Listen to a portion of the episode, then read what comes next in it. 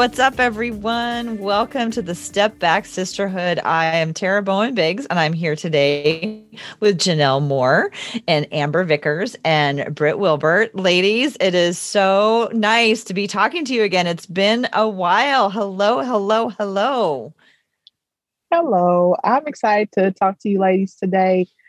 Um, but I miss your beautiful voices, of course. I miss your beautiful voices. So let's let's just get into it. Let's do. Let, why don't we start with a quick round of check-ins and find out how everybody's teams are doing?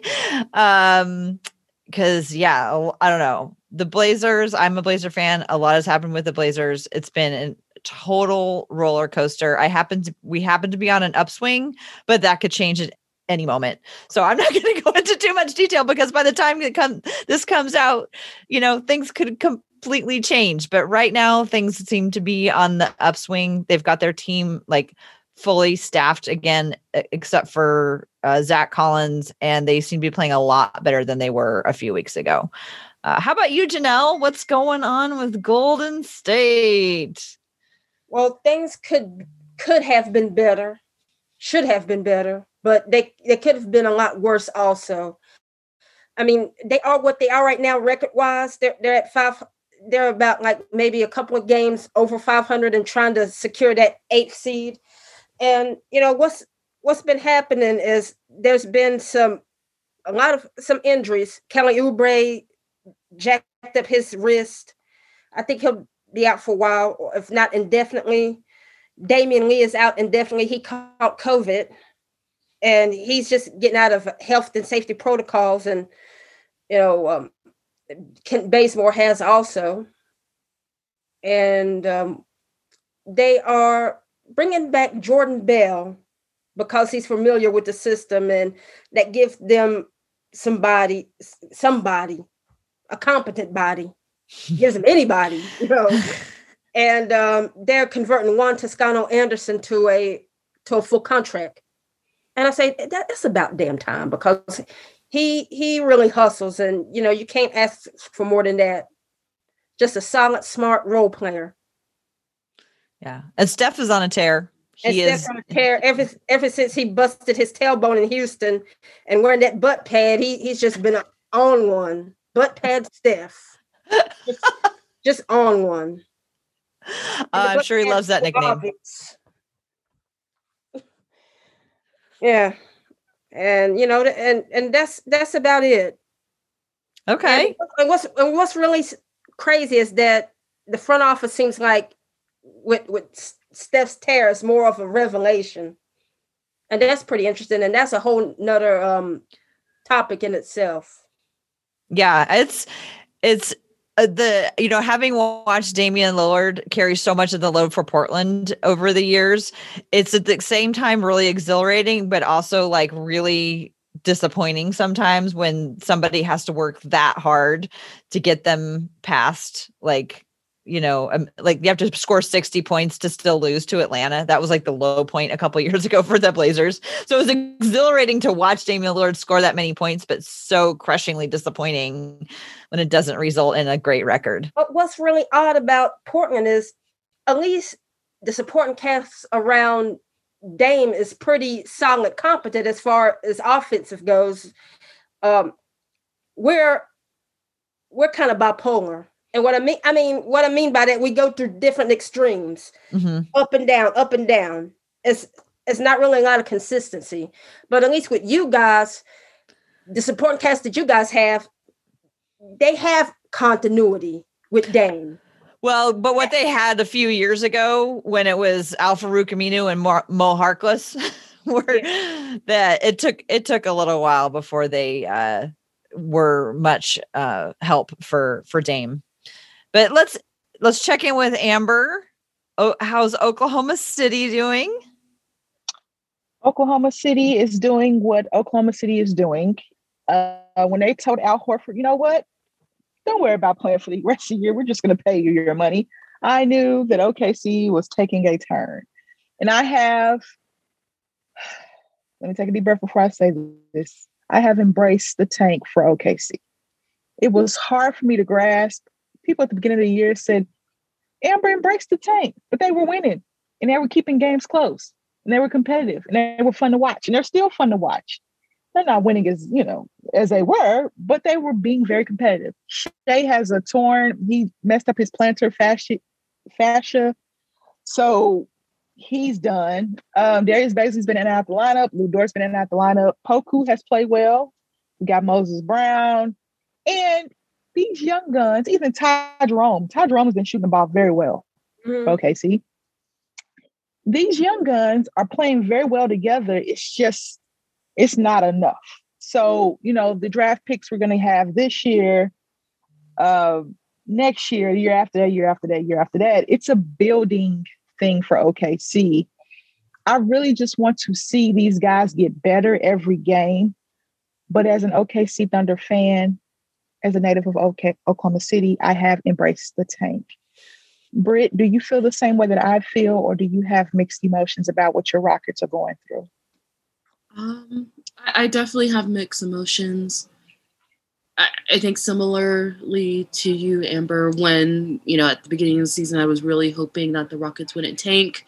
Um, it was doubly so because the Rockets do not um, obtain their pick if they fall below five during the draft lottery. So, um, and a lot of people, a lot of people in Rockets fandom are really um, putting their hopes on that. Um, I'm essentially thinking that you know they're going to lose that pick um, until otherwise stated. But at this point, I think that the roster. Um, I guess a one quick factoid is that the Rockets have tied the I don't know what season, but basically the Orlando Magic um, of a previous season with 28 different um, players that have played on their team this season oh. because of the lack of health and manpower um, the entire time. So that's one of the many reasons that this team has been really bad. Um, I, I, but I think that either way, the way that the young guys have played, um, the way that um, Rafael Stone, who is the general manager of the Rockets, have brought in, you know, pretty good players. For instance, um, Kelly Olynyk.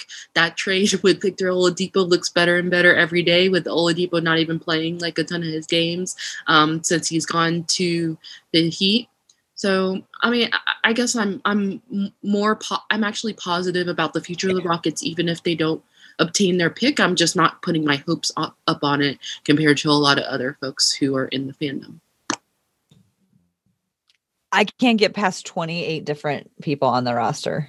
That is incredible. Yeah, uh, it's pretty.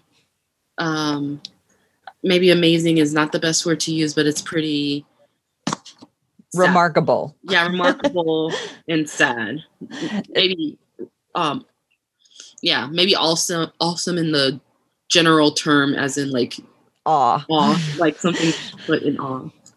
Anybody uh, among those players who you're uh, you know surprised about or uh, you know looking forward to more? Like maybe somebody who like um you weren't expecting or you learned to really like this year so far yeah so um kj martin who is the son of kenyon martin has really stepped up his game like he has blocked a ton of folks and has just like improved in all facets of his game since the beginning of the season. And it, I mean, to be honest, I think a lot of the young guys have been really, really good. And I think it really shows that if given the opportunity, the Rockets do have a chance, you know, bearing health issues and stuff like that, to be successful in the future. It's just this year was just not going to be that year. Uh, I think the second that um, you know a certain someone who's no longer on the team um, went partying without his mask, I, I, should have known that it would have been a very um, interesting year. If I'm going to be nice about it. So are we not saying his name? I, we, I it's totally fine Harden. to go along with it's that. that I'm tired with talking about James Harden at this point. I'm totally fine to, you know, not say this name. And if like there was ever going to be a year, I guess, you know, where things were all up in the air uh, and you were going to go through this, I kind of feel like it might as well be this year with just so much so much different under the the COVID situation. And uh, that brings me to what one of the things I wanted to talk with you all about this week. I'm curious now that we've had nearly an entire season of at least the regular season with some new things in place. I'm wondering if there's things that have stood out that you're like, you know what? I kind of like how that is working, or some other things that are like, I can't wait until we're done and we can move on from this temporary aspect of the game. Anybody have any ones they want to start with? Uh, Janelle? Yeah, I'm I'm just thinking, and it might be just me, but the whole the season as a whole, I'll I'll just be glad when we wrap it up and try to progress back to normal, whatever that uh, normal is. You know, um, I've I've saw I've read some people on my timeline on Twitter, you know, say they will watch they're watching basketball and but they don't feel that same kind of energy and that enjoyment versus you know other seasons. And it's kind of like a slog. And it, it might just be me, but that, that's how I feel about it. If that makes sense, you know, it, you know, I, I'm at the point where you know I, I just wanted to wrap it up. Let's get to the offs and let's let's try to get back to some sort of normalcy. Mm-hmm. No, I definitely agree with you, Janelle. I mean, not just because the Rockets are just awful this season, um, but it has been a slog. I, I think the one positive is that potentially, you know, the postseason is going to be completely wide open. I mm-hmm. mean, of course, you know, Utah has been successful. They just won their 50th game versus the Rockets, coincidentally, last night, or at least last time, as in the time of this recording on Saturday night. Um, but overall, it just has been rough to watch the games.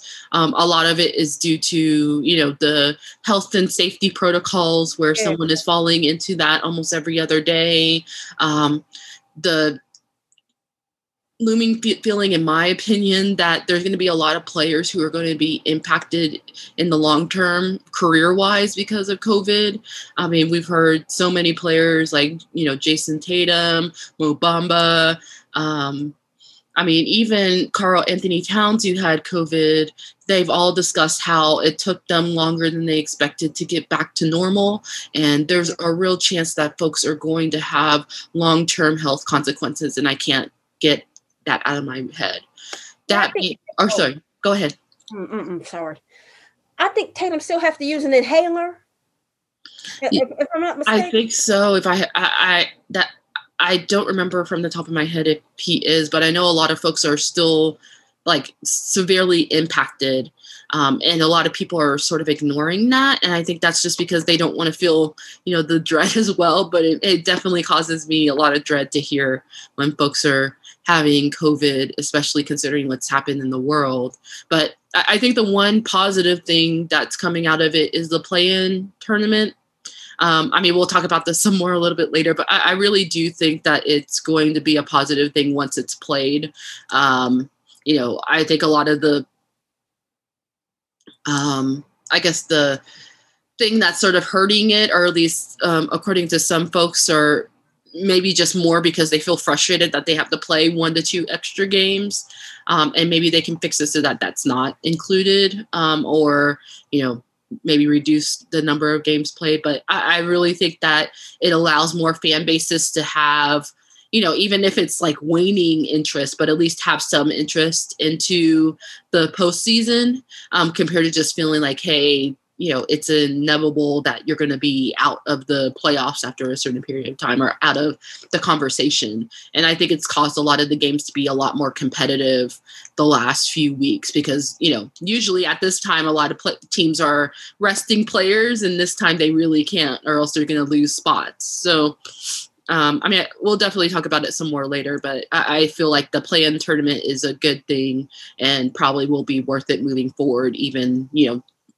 even with the frustration that some players are having about it.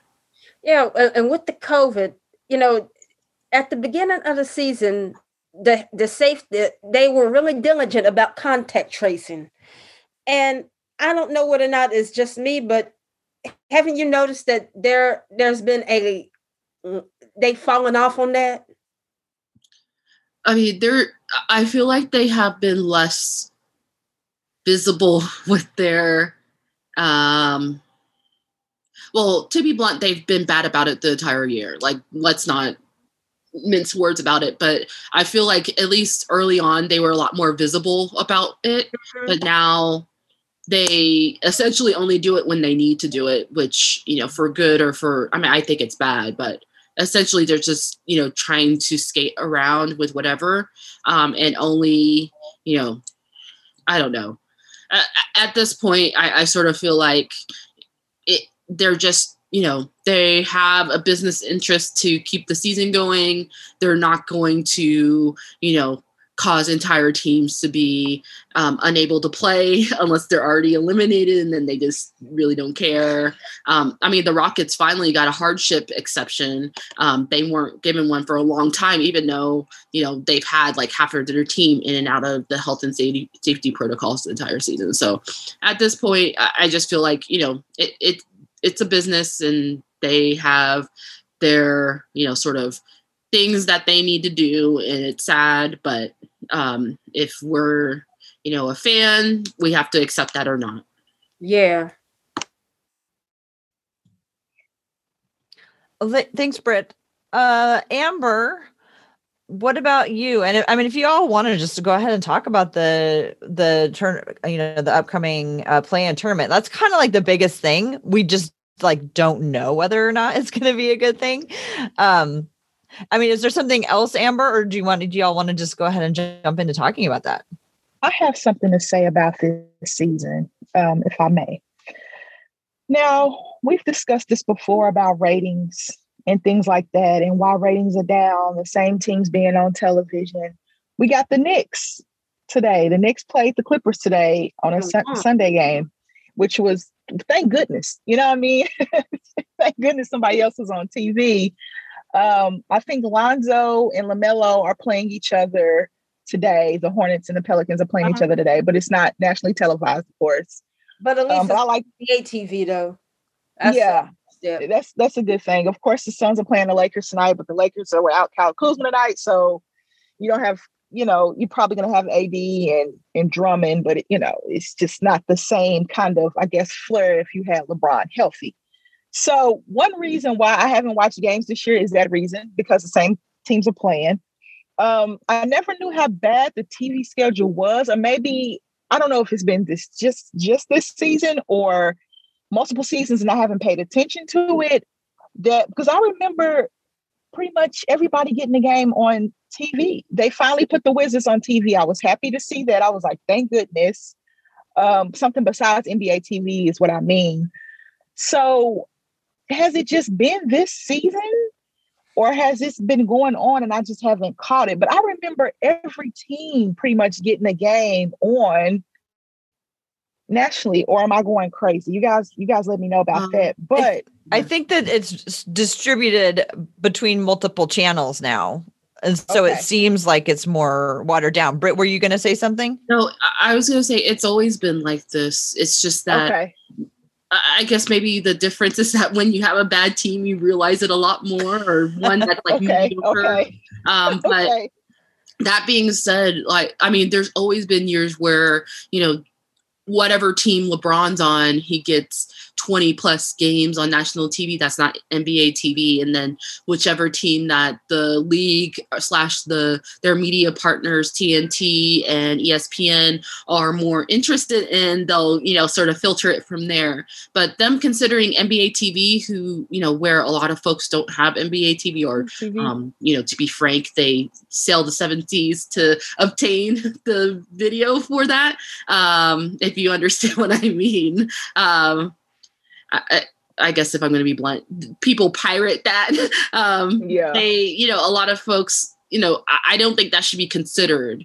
Um, I mean, it's one of my m- many criticisms of the league. Like there, there, there's a way for them to promote the best players, but then also promote all the teams because all the, you know, for the most part, most games are going to be competitive no matter what, especially with the play-in tournament. Like they need to find ways to um, you know, better involve all teams because you don't know, especially now with the play-in tournament, who's going to, you know, stand out moving forward. And one more thing before we start the play-in tournament, has anybody seen a difference in the refereeing this year, or is it just me? Or are they emphasizing more rules?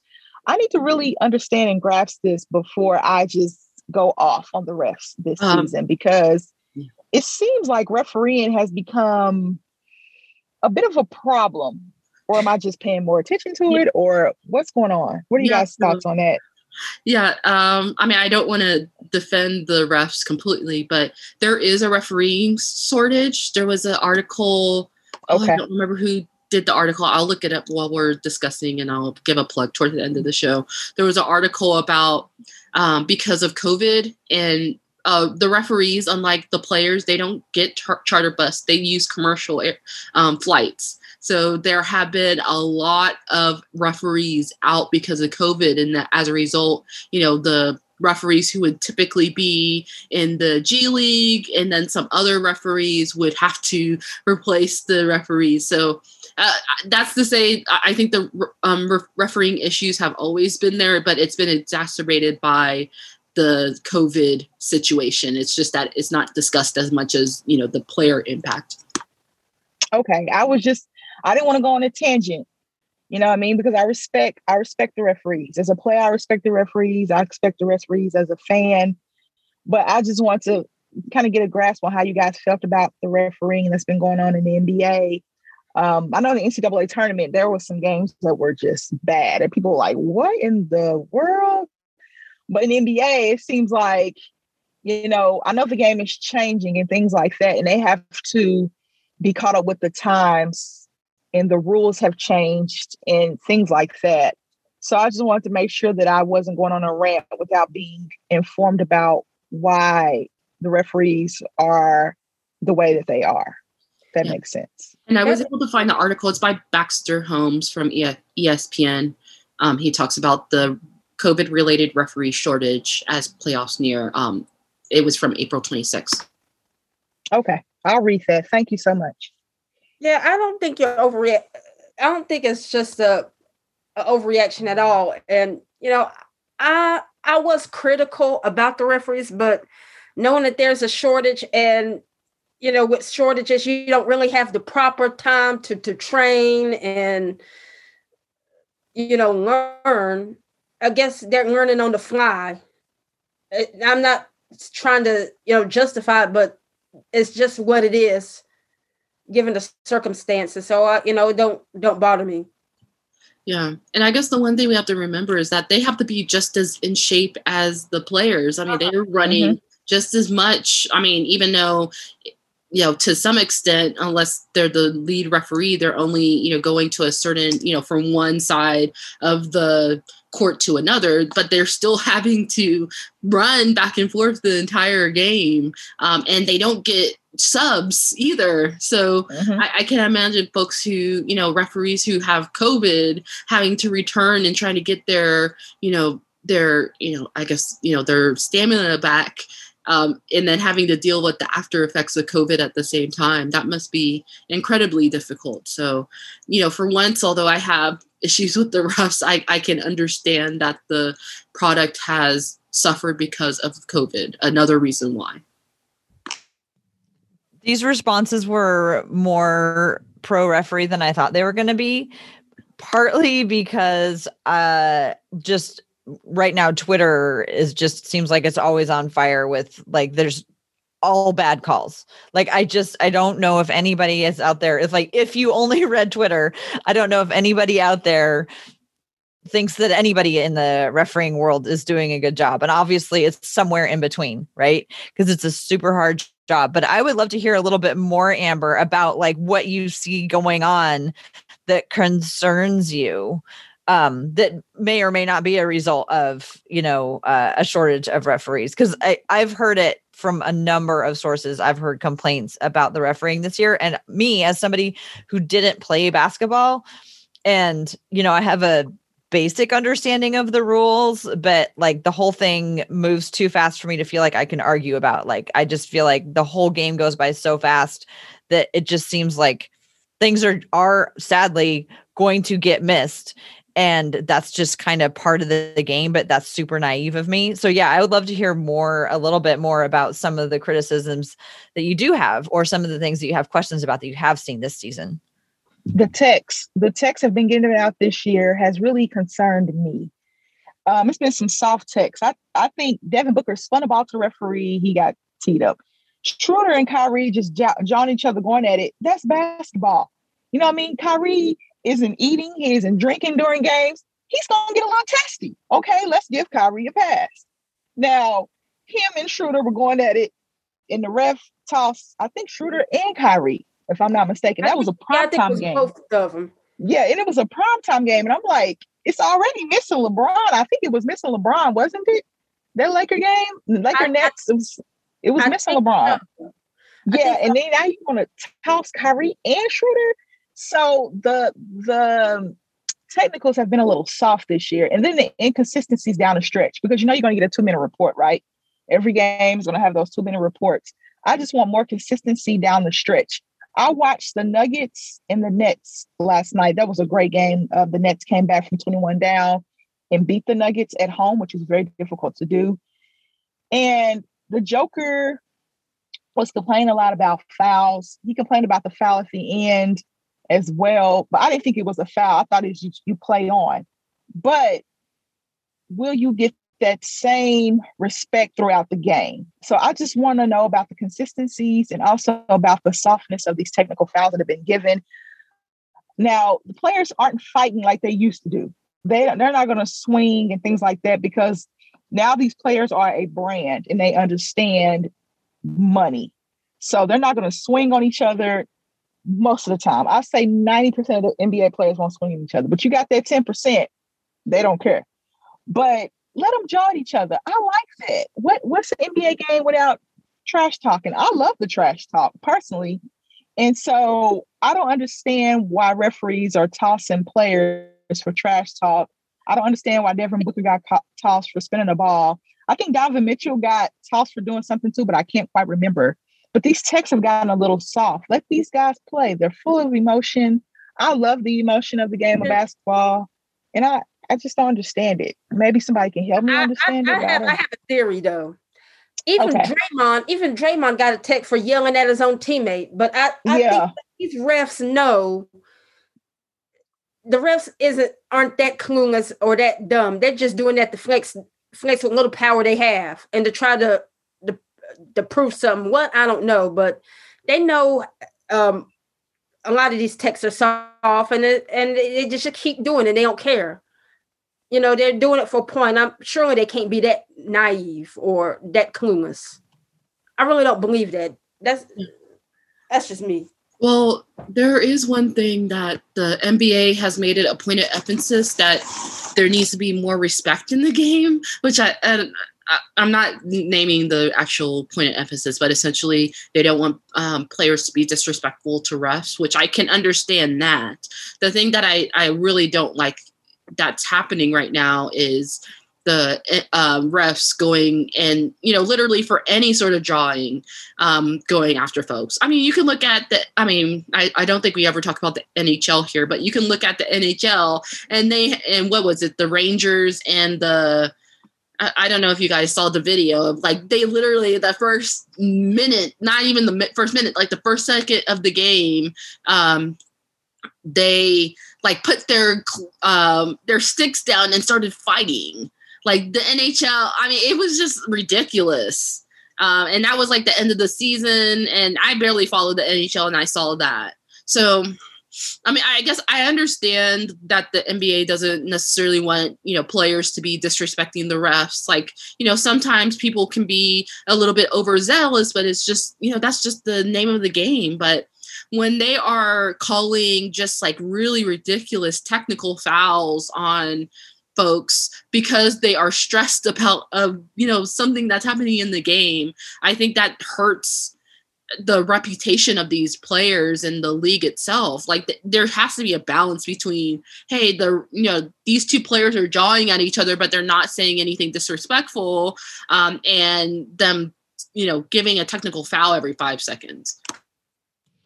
Okay i totally appreciate y'all's explanation on all of that because now that you've pointed it out, I can I can totally see that, and it's uh, yeah, some of them are just like you know, like you said, Janelle, like Draymond yelling at his own teammate, calling it technical, and it's just kind of like they're trying to tell everybody like to curb their emotions to your point, Britt, they're trying to tell everybody to like curb their emotions, but you're playing this like you're in, but we want you to get as amped up as you possibly can to have the game be as exciting as it can be and have you play as best as you can.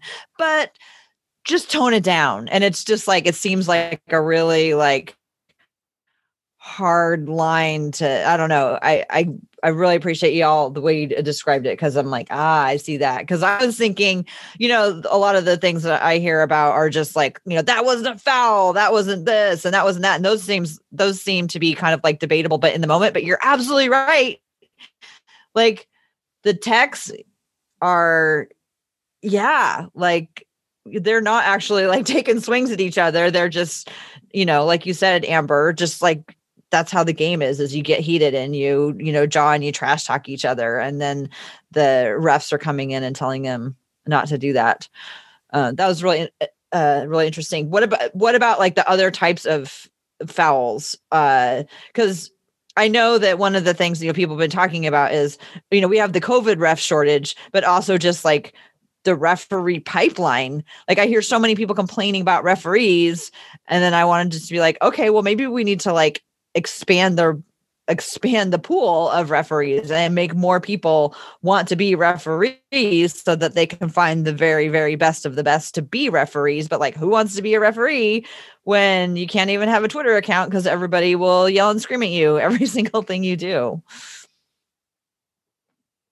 anyway thank you for bringing that up amber good idea for an episode really yeah and to be honest, I feel like when it comes to the officials, there's only certain officials who really are frustrating. Um, the Fosters and the um, brothers of the world, in my opinion.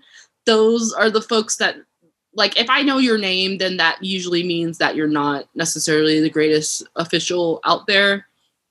Um, but yeah, did you know, or a, another random fact is that Luka Doncic has 15 technical fouls. So the next time he gets one, he's going to be suspended.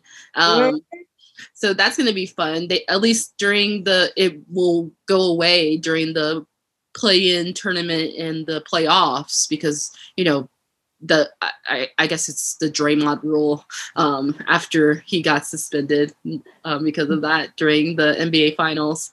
Um, so w- would it be reset if yeah, the for everyone. Mavs fell. If what about if they fell into the play-in tournament? Like, is that considered oh. a part of the regular season? Is that part of the I, I playoffs? That's interesting. Part of the post. I, I don't think it's considered part of the like the official postseason, but I, I'm assuming, and I don't think they've said it yet. I have to do some research on that.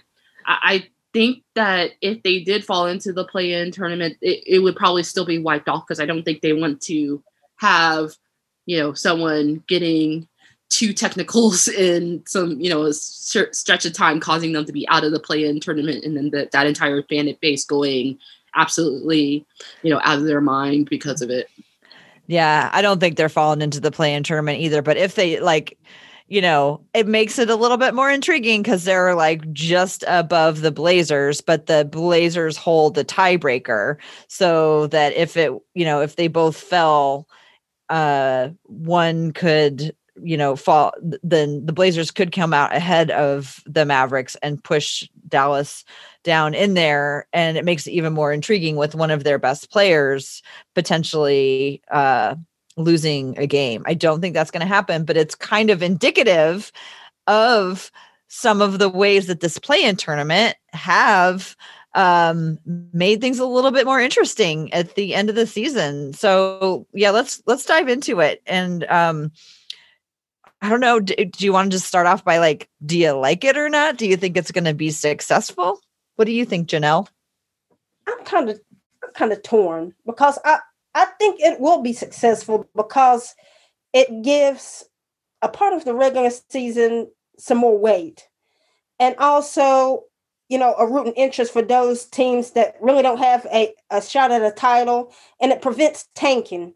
but at the same time, opening up to you know the top 16 teams in the league, uh, regardless of conference, can do the same thing. So I'm I'm kind of torn. You know, I it's more of a wait and see thing for me, but you know, the stakes, you know, it's intriguing. I would say that. So we have an intriguing from Janelle, but to be determined. How Yes. much this is a, a hot button issue. How much do you think Golden State's situation? Do you think that has anything to do with how you feel about it, or you feel like you're able to like completely separate the? I can I can completely separate. You think it. LeBron I can? mean, No, no, hex no. No. He he he flipped and flopped with it. You know, as long as hit as long as the Lakers were in the top six, he was cool with it. Now is oh this this is a bad idea. Whoever came up with this shit need to be fired. Yeah. He Well, wouldn't say that if uh, the Lakers were on like the top three or whatnot. Yeah. Although I feel like I'm being an apologist, and I, I hate to be an apologist for LeBron, but the I think a lot of people misquoted him in that in this case when it comes to that. I, I definitely agree that he probably would not have said anything at all if the Lakers were still in the top six. So he's really saying it for his best interest. But when he did make that quote last season, it was about like having a play-in game because of the you know the stoppage of the season because of the three month layoff. And that's Oh, essentially what the yeah and that was essentially what the you know that eight game you know um what was it? The eight game oh i can't even remember what the term is The now. eight game restart. yeah the eight game restart before the beginning of the playoffs was was to pr- allow for teams who had a chance to potentially get into the playoffs get into it. And that's how the suns were almost able to get into the playoffs. They went 8 and 0 but they weren't able to go in because of you know tiebreakers and other things like that. So he was mentioned he was talking about that last season and saying like hey we should have a plan. But that being said i know for a fact and i think most people understand completely unless you're you know lebron fan or a lakers fan that he would not be saying a single word if the lakers were still in the top six and not about to you know meet with potentially golden state but even memphis depending on what happens in the next couple of games. Um, for the first game of the play-in. So I, I think you know I, I definitely think people like misquoted him to a certain extent, but at the same time, I- I, think he's saying it for his best interest. So you you have to take it for what it is. Right. Uh, Thanks for that context because that that's something that I I wasn't really aware of. I thought it was just recently, but yeah, and I think Luka or Mark Cuban said had the same sentiments as far as you know not really liking the idea of a plan because they were right in the midst of it at the time. Like I think they were like seven, Mhm. but uh, but it's just something to to try. But you know, if if it's about making some of the season mean something, they could do that by opening up the field of the top 16 teams, uh, regardless of conference, also. So you know, just have to see. I like that the WNBA does it. folks though into the playoffs. If I think having the expansion is worth it, but they may need to reduce the number of games that are played just to make it quote unquote fair. Um, but I think there'll there'll probably be a few iterations of this until they fall into the final version of it. Um, sorry, Amber, go ahead. I like the WNBA does the top eight teams go. Of course, the NBA be top 16. I like it because it brings out the competitive nature. So you might be one in 16, right? One place of 16. Now, granted, that 16 team might be the fourth best team in the East because, you know, the West records are always better. But I like that because it really shows if you are the, you know, the true champion because you beat teams in the East and the West. I like that the top 16 teams. I love it. Now, having to figure out how to get there going, I don't know. That's probably a lot of scheduling because, you know, you play certain teams in your division so many times. If you're East and West, you play once on the road, once at home. So that would be a lot to try to figure out. But like I said before, the NBA has more resources than the WNBA, so why don't they put those to use? But that's neither here nor there.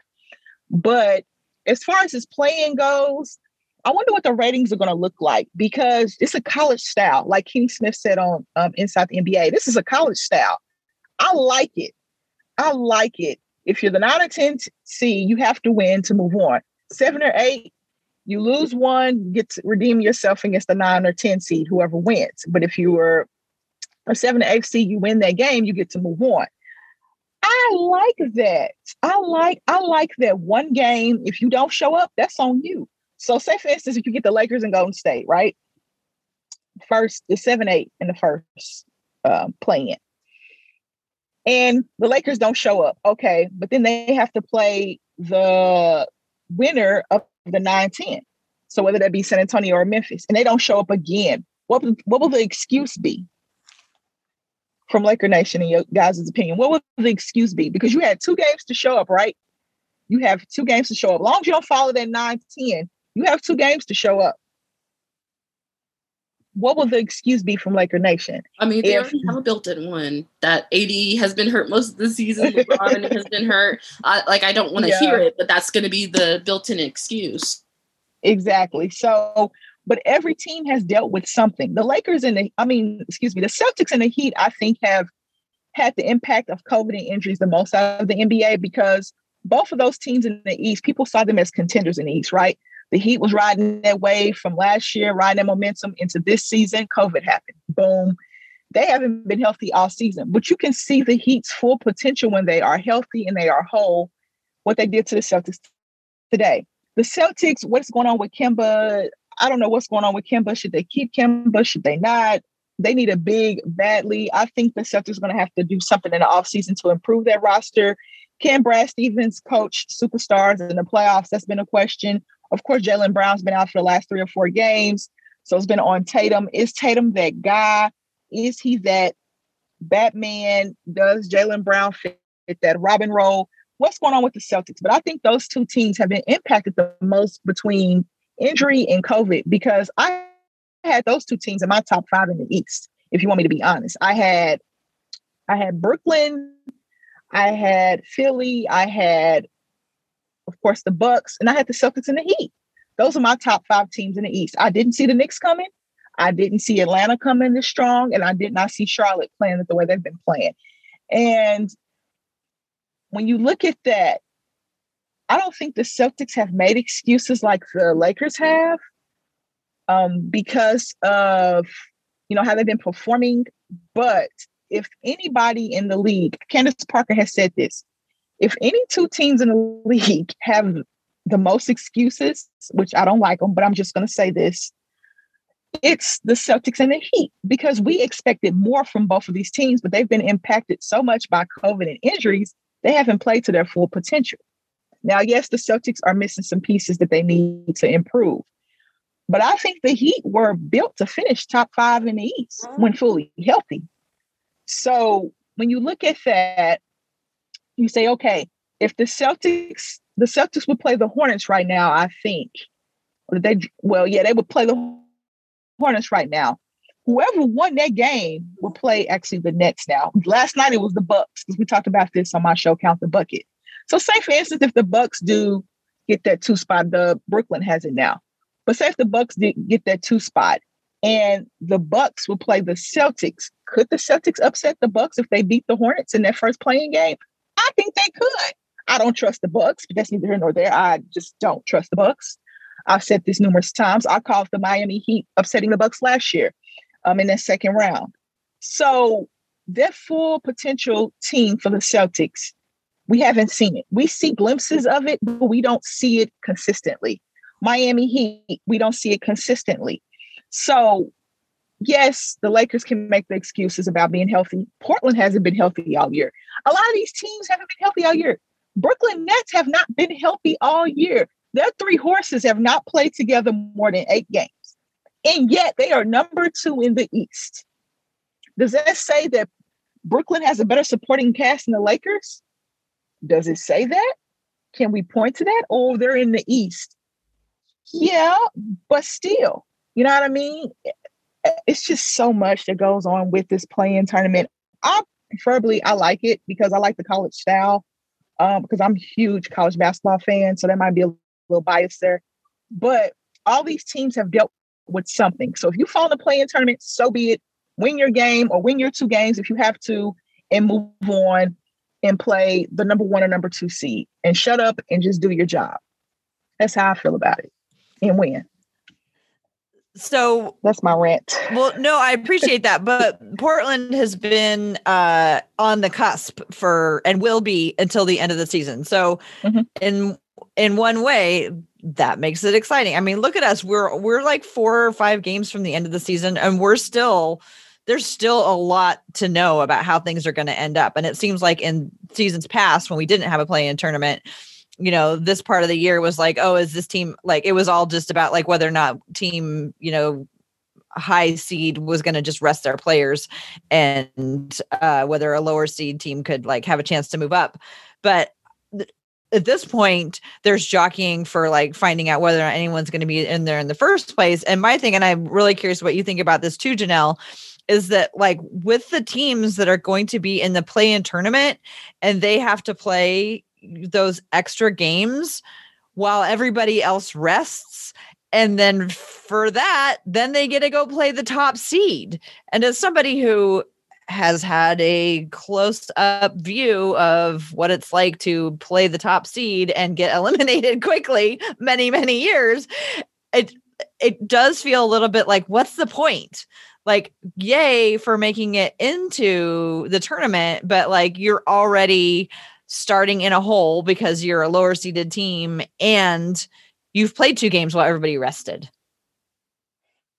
Yeah, I, I get that. And that's kind of like the sentiment for most Warrior fans this well, some Warrior fans is like, you know, what's the point? We're middling. The best that we can hope is like um, get through the play in and get to the playoffs, and you know, you'll be like a, you know, one series exit. But you know, and I, I get that. And it's going to be tough because they don't have the rest. And this is the price that they pay that they are paying for tricking off those games earlier.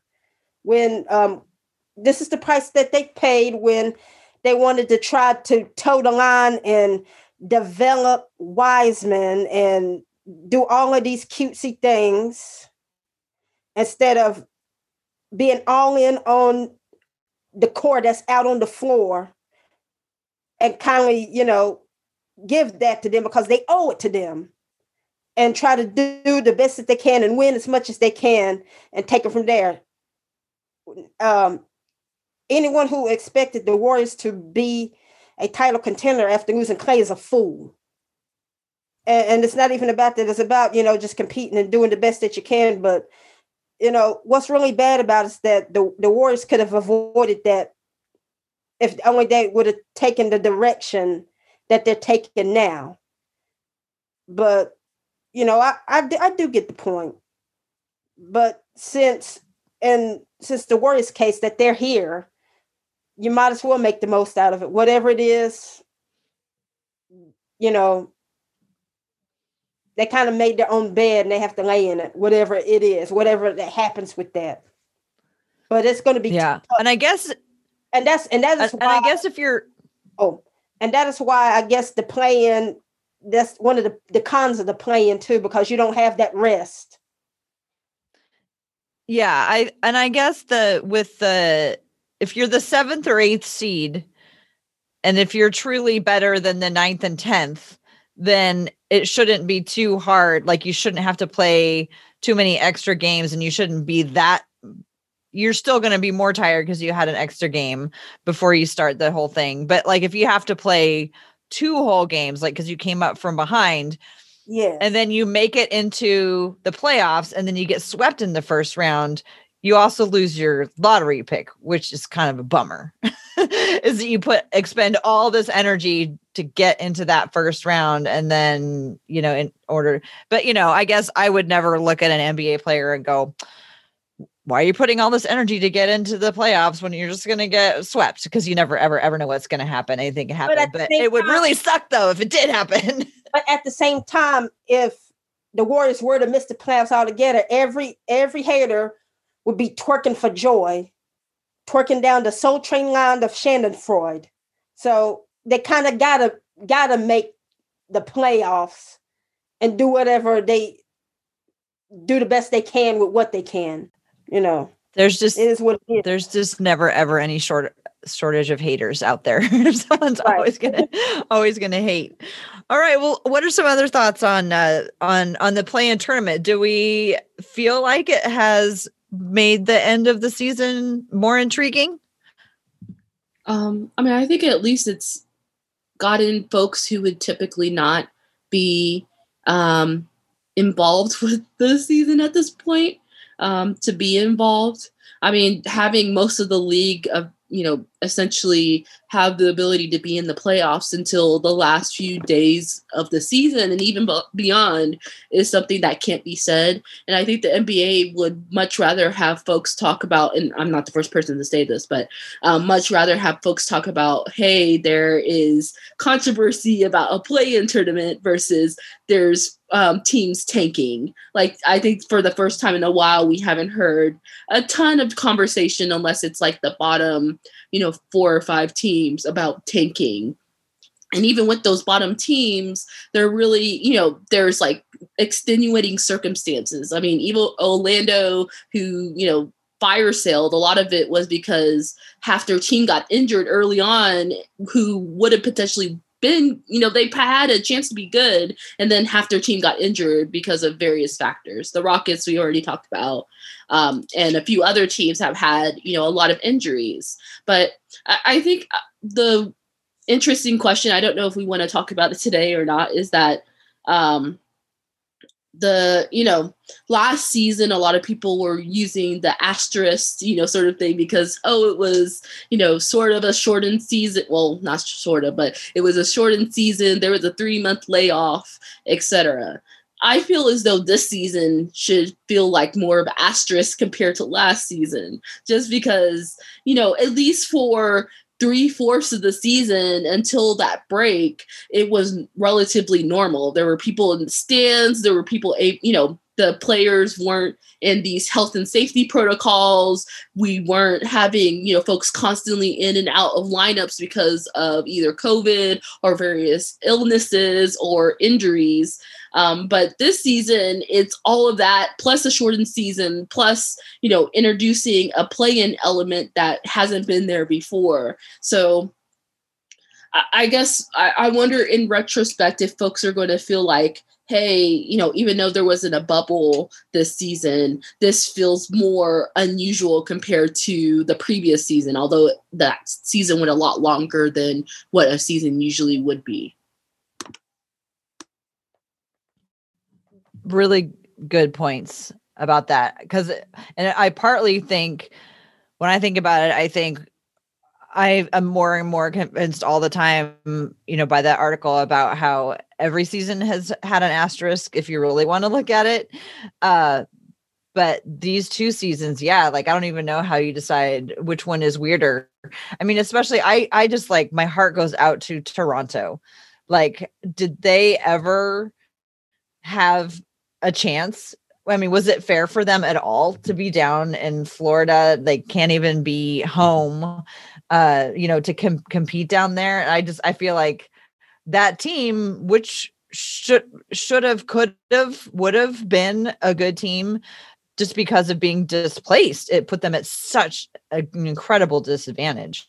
And being in the middle of the location that has some of the highest rates of COVID compared to anything. Um, I mean, it's a pro. I mean, if you look at it, Orlando, Miami, and um, you know Toronto via um, Tampa have all struggled for various reasons because of COVID. I mean, all of them have had really, you know, I guess underwhelming or disappointing seasons because of one being displaced and then being placed in Florida and the other two. I mean, I don't want to go into like, you know, besides like COVID, but it, it just seems like that entire you know those three teams in that state just had really bad years or just years that were completely different than what they expected when it started and that's why i feel like hey this feels more of an asterisk because even you Toronto was able to play most of their games um, at home, you know, have home games last season. And this season, they didn't have home games at all. And essentially, any team that came in there, you know, it's a neutral site. Yeah. Uh, Portland just became the last fan, the last arena that was going to allow in fans to get fans.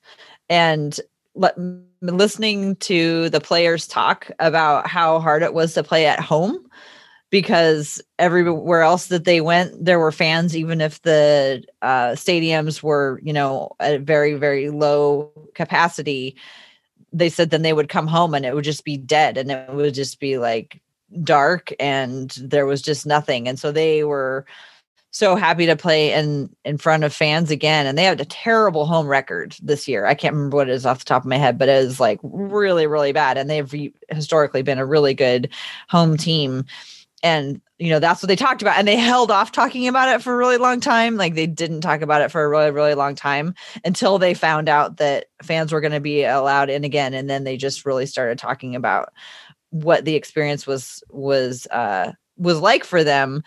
And uh i it just puts toronto was just at such a, you know a disadvantage with like I don't know what the situation was like, whether like they had their families come down, live lived with them or if they have been on their own the entire time. But you know in a situation like that for them maybe going out on the road was better than playing in that like arena that really wasn't theirs and living out of hotel rooms like the entire time and like this is supposed to be my home but it's really just my temporary home. I don't know. I just think that must have been so hard for them.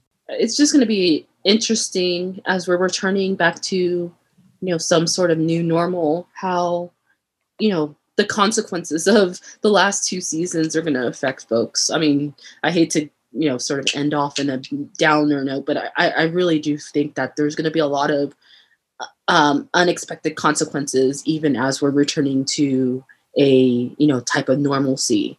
Um, so we'll I mean we'll definitely have to wait and see on that, but it's going to be interesting how mm-hmm. um, it impacts folks and it impacts teams. I mean, Toronto may have a complete blow up this season because of the consequences of going to Tampa. I mean, Houston had consequences that have happened and are happening. So it's going to be interesting what happens in the off season, regardless of who, you know, gets into the play in games. I, I think at this point we're we're almost sure who's going to get into play in games in the playoffs itself.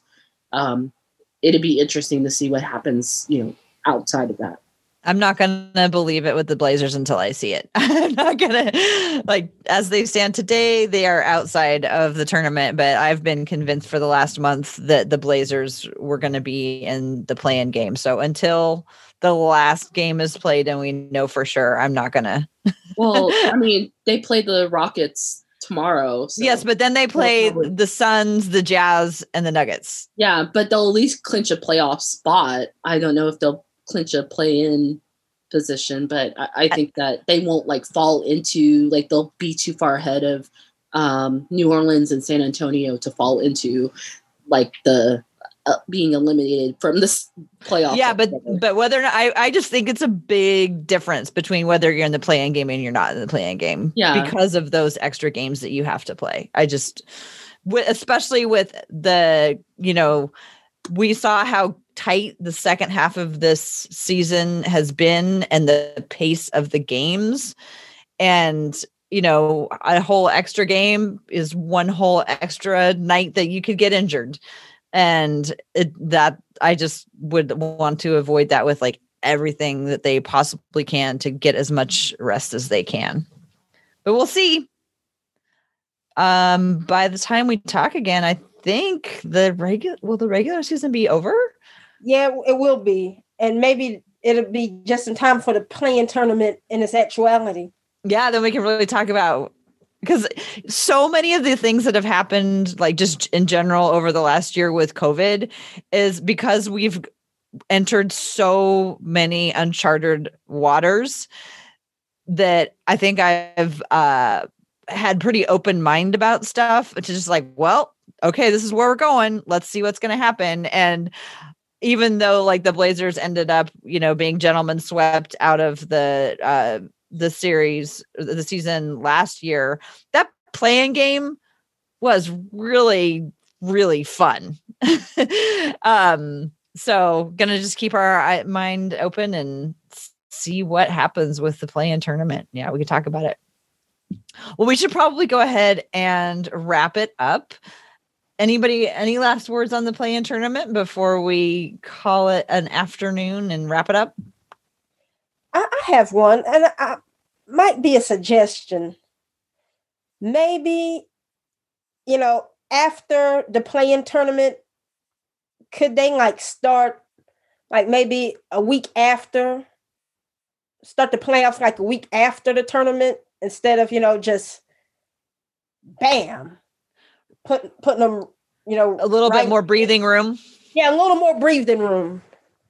Yeah i mean i think they probably would but since it looks like the olympics is going on which is an entirely different conversation in of itself um, the nba would like to have which are you know various players have a obligation a lot of the international players you know essentially would like to play for their internet, you know, for their teams, and you know, domestically with the um, USA basketball, they're wanting to have NBA players there, um, which is an entirely different conversation. I don't want to go down that path, but I think that's the reason why they're not having a hold between the play-in games and the start of the playoffs. But I could see them having that buffer or at least a few days buffer in the future to allow for players to get more rest. Because I, I definitely agree with you. There is a definite like even though i am very much happy that they're having a play-in tournament i think it's going to be worthwhile but i can see some really bad consequences,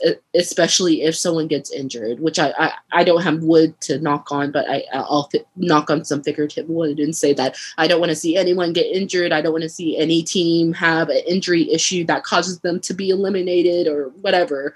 But like having this short of a time and having them having to play extra games is that's going to hurt and i think that's why in the future it's going to be tweaked in ways which it will you know incentivize teams to try to get to the top six or whatever the final value will be but at the same time doesn't force those teams to be at a extreme disadvantage like they are right now um, I have a question. I, I don't know. We, this is this could be a whole topic. I think I'm gonna touch on it on my show.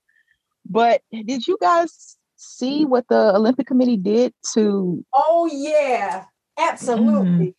Yeah, about telling them not mm. to mm-hmm. kneel, the the fifth. Mm.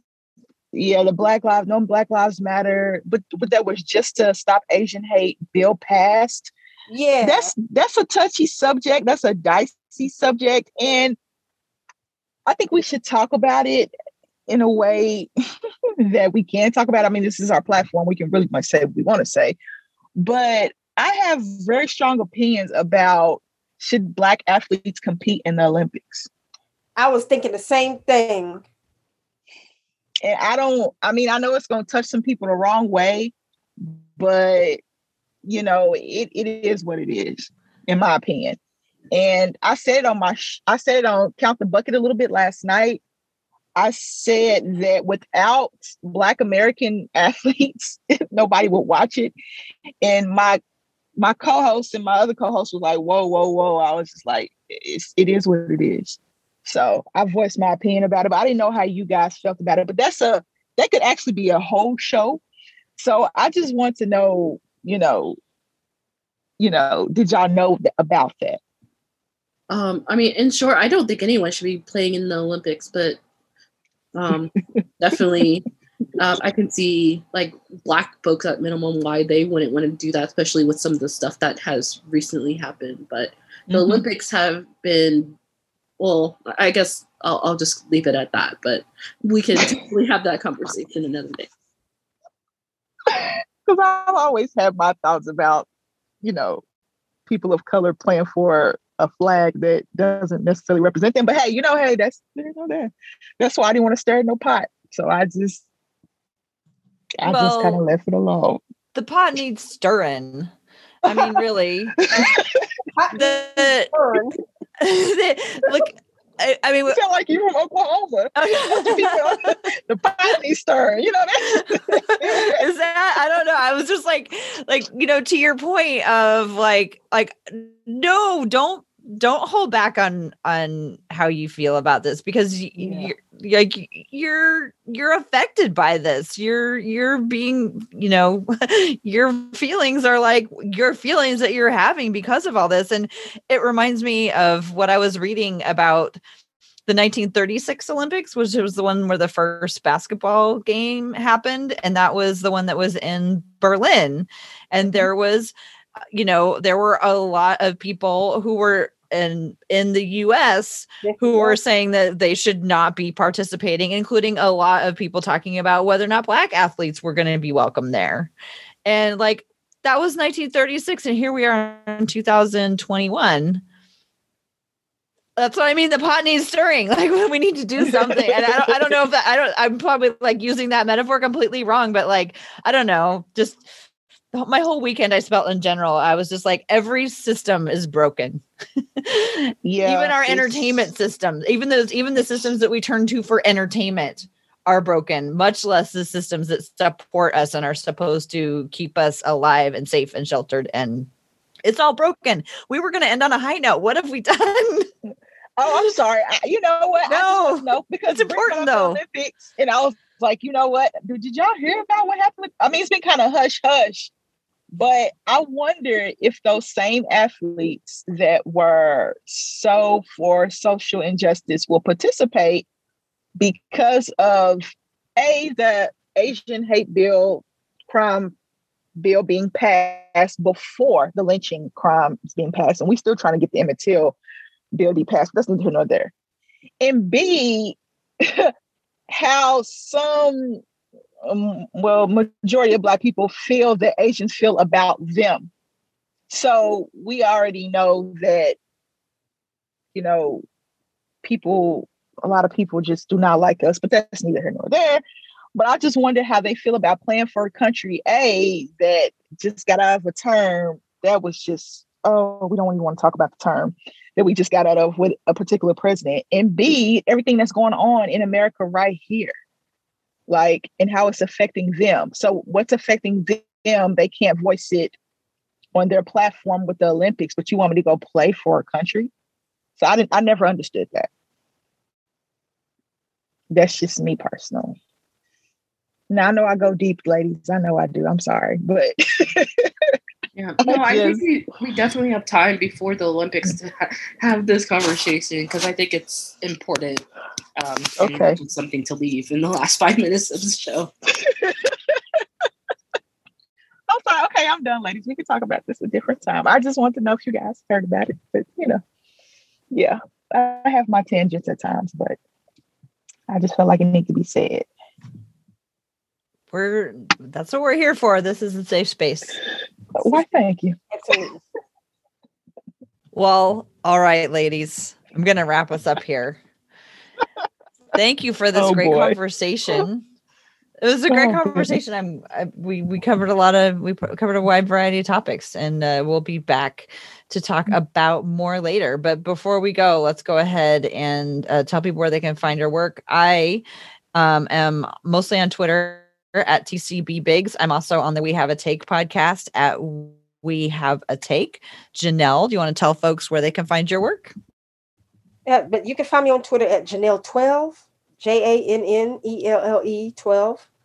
And um, you can find me at Carolina Blitz. You can find me at basketballnews.com uh, and Complex. And that's that's about it for right now. Amber, how about you? You can find me on Twitter at simply me underscore AV. And I've heard about this thing called Linktree where you can put out all your you can put all your work in like one little link in your bio because I'm running out of Twitter characters for everything that I do. But if you want to know everything that I do, it's in my Twitter bio. And actually, I don't even have everything that I do because I'm missing two more shows that I do.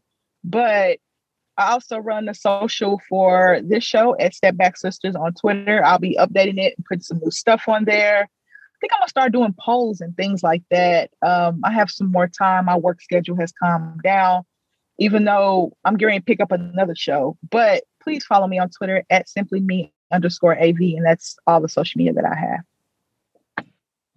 Awesome. Thanks, Amber. And Britt, why don't you tell us where uh, we can find you and take us out of here?